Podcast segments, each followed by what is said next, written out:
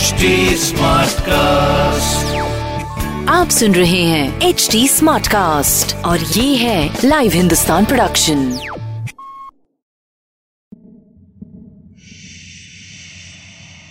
कहीं आप उनमें तो नहीं जो डरने में मज़ा लेते हैं? डर के रोमांच से भरी कहानियाँ। मैं जयंती रंगनाथन हिंदुस्तान की एग्जीक्यूटिव एडिटर लेकर आ रही हूँ। शेड्स ऑफ़ जयंती के सीज़न टू में।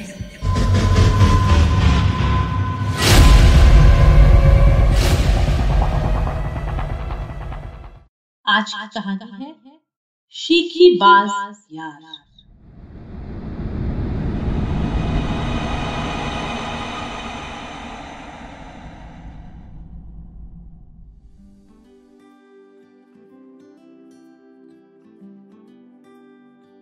उसके पाँचों दोस्त उसे गपड़ू बुलाते थे, सच भी था, एकदम टॉप क्लास कपोड़ी था। और चप्पू भी, नाम था सोनू। कॉलेज के लास्ट ईयर तक आते आते वो शेखी भगाड़ने में डॉक्टरेट कर चुका था। बस कुछ दिनों की बात थी, सारे दोस्त अपनी अपनी जिंदगियों में मसरूफ होने वाले थे। फाइनल एग्ज़ाम के पहले उन पाँचों ने तय किया कि एक ट्रिप तो बनती है। हॉस्टल से अपना बुचका उठका उठाकर दो दोस्तों से मोटरसाइकिल उधार मांगकर वे पाँचों चल पड़े पावगढ़ की ओर। पावगढ़ वैसे तो चट्टानों से घिरा, बेहद सुंदर, छोटा सा कस्बा था, पर वहाँ की एक बात बहुत फ़ेमस थी। राजा पाव सिंह का पुराना भुतहा किला। दिन भर वहाँ टूरिस्ट आते। सोनू और उसके दोस्त जैसे यंगिस्तान पावगढ़ के गेस्ट हाउस में डेरा जमाते, पास के ढाबे में जाकर सुट्टा मारते, दाल मखनी, लहसुन की लाल चटनी और पत्थर पर पकी मोटी रोटी खाकर टकार मारकर सो जाते। वे पाँचों भी यही करने गए थे पावगढ़। पर हवेली के पास जाते ही सबका इरादा बदल गया। बात शुरू की सोनू ने। अजब भौकाले यार मतलब इतनी दूर आए हैं? पाँव राजा की हवेली में रात को रुकेंगे भी नहीं? अचल ने छल्ला कर कहा भाई तुझे भूतों के साथ रात बिताने का शौक होगा। हमें नहीं है। गेस्ट हाउस से नज़ारा देख लेंगे, बस। सोनू को चढ़ गए। कसम से यार, तुम चारों ना फद्दू हो।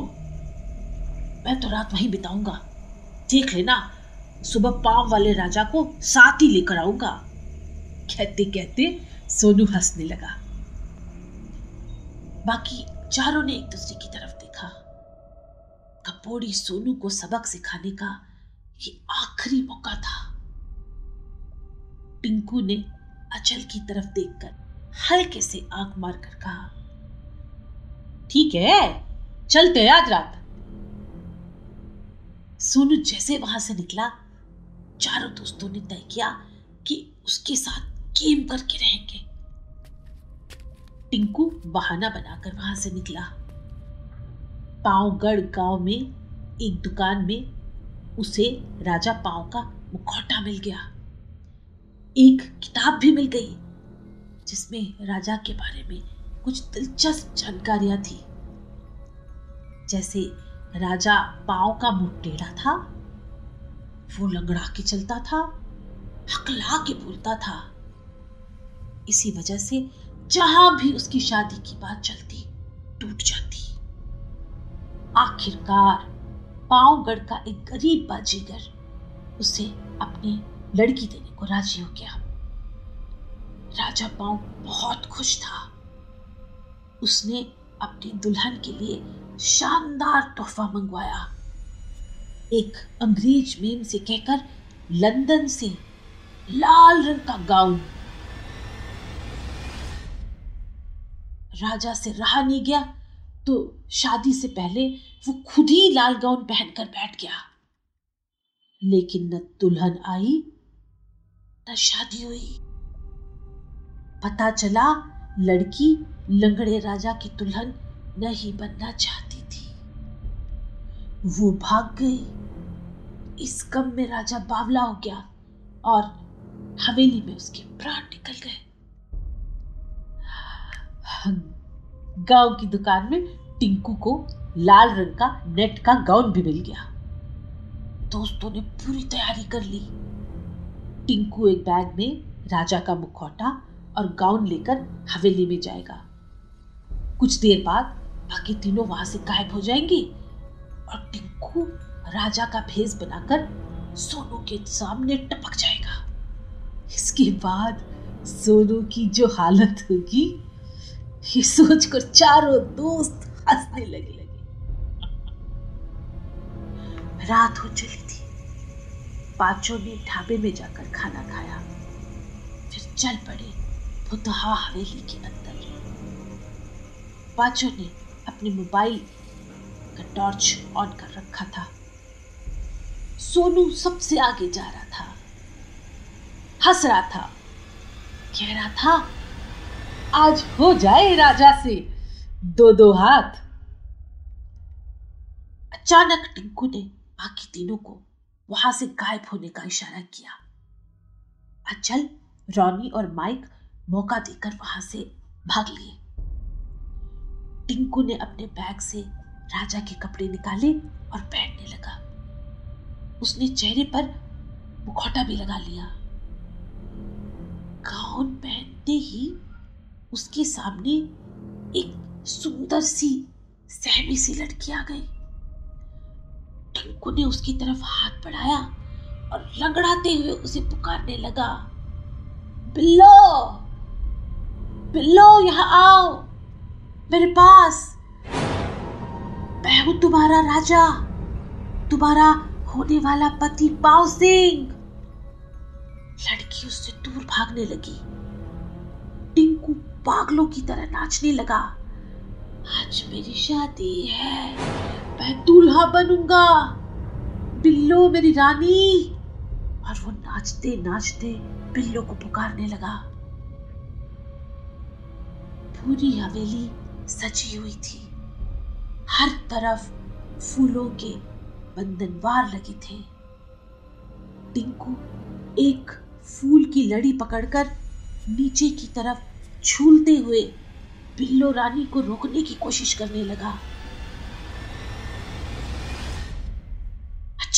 किसी ने उसे पीछे से पकड़कर ऊपर खींच लिया। टिंकू चिल्लाया, मुझे मत रोको, मुझे मत रोको, मुझे बिल्लो के पास जाने दो।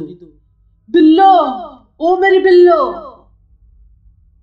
टिंकू के चेहरे पे किसी ने कस के थप्पड़ लगाया। टिंकू ने छुड़ाने की कोशिश की, पर हार गया और रोने लगा, बिल्लो! मेरी बिल्लो फिर से मुझे छोड़ के चली गई। हाय, मुझे उसके बिना नहीं जीना। चेहरे पे दो तीन थप्पड़ पड़ने के बाद जैसे टिंकू को होश आ गया। सोनू ने लपक कर उसके चेहरे से मुखौटा नोच कर फेंक दिया। उसके बदन से लाल गाउन उतार दिया। टिंकू ने धीरे से आँखें खोली। आसपास अंधेरा था। खूब अंधेरा। जब सोनू का सहारा लेकर टिंकू लड़खड़ाते हुए हवेली से बाहर निकल रहा था। तीनों दोस्त पेड़ के पीछे से बाहर निकल कर आए। टिंकू बेतहाशा रो रहा था और सोनू से लिपट के कह रहा था, यार प्लीज़ यार यार प्लीज़ ब्रो, अंदर क्या हुआ? किसी को मत बताना। तुझे मेरी कसम मैं किसी को मुँह दिखाने के काबिल नहीं रहूँगा। सोनू ने प्यार से टिंकू के गाल पे चपत मारते हुए कहा, राजा पाव सिंह, बड़े आए थे मुझे उल्लू बनाने। मैंने तुम तीनों का प्लान सुन लिया था। मुझे यह भी पता था कि जो भी पाव सिंह जैसे कपड़े पहनकर हवेली में आता है, राजा की रूह उसके अंदर आ जाती है। तू चिल मार। मैं कुछ और कहानी कह दूँगा।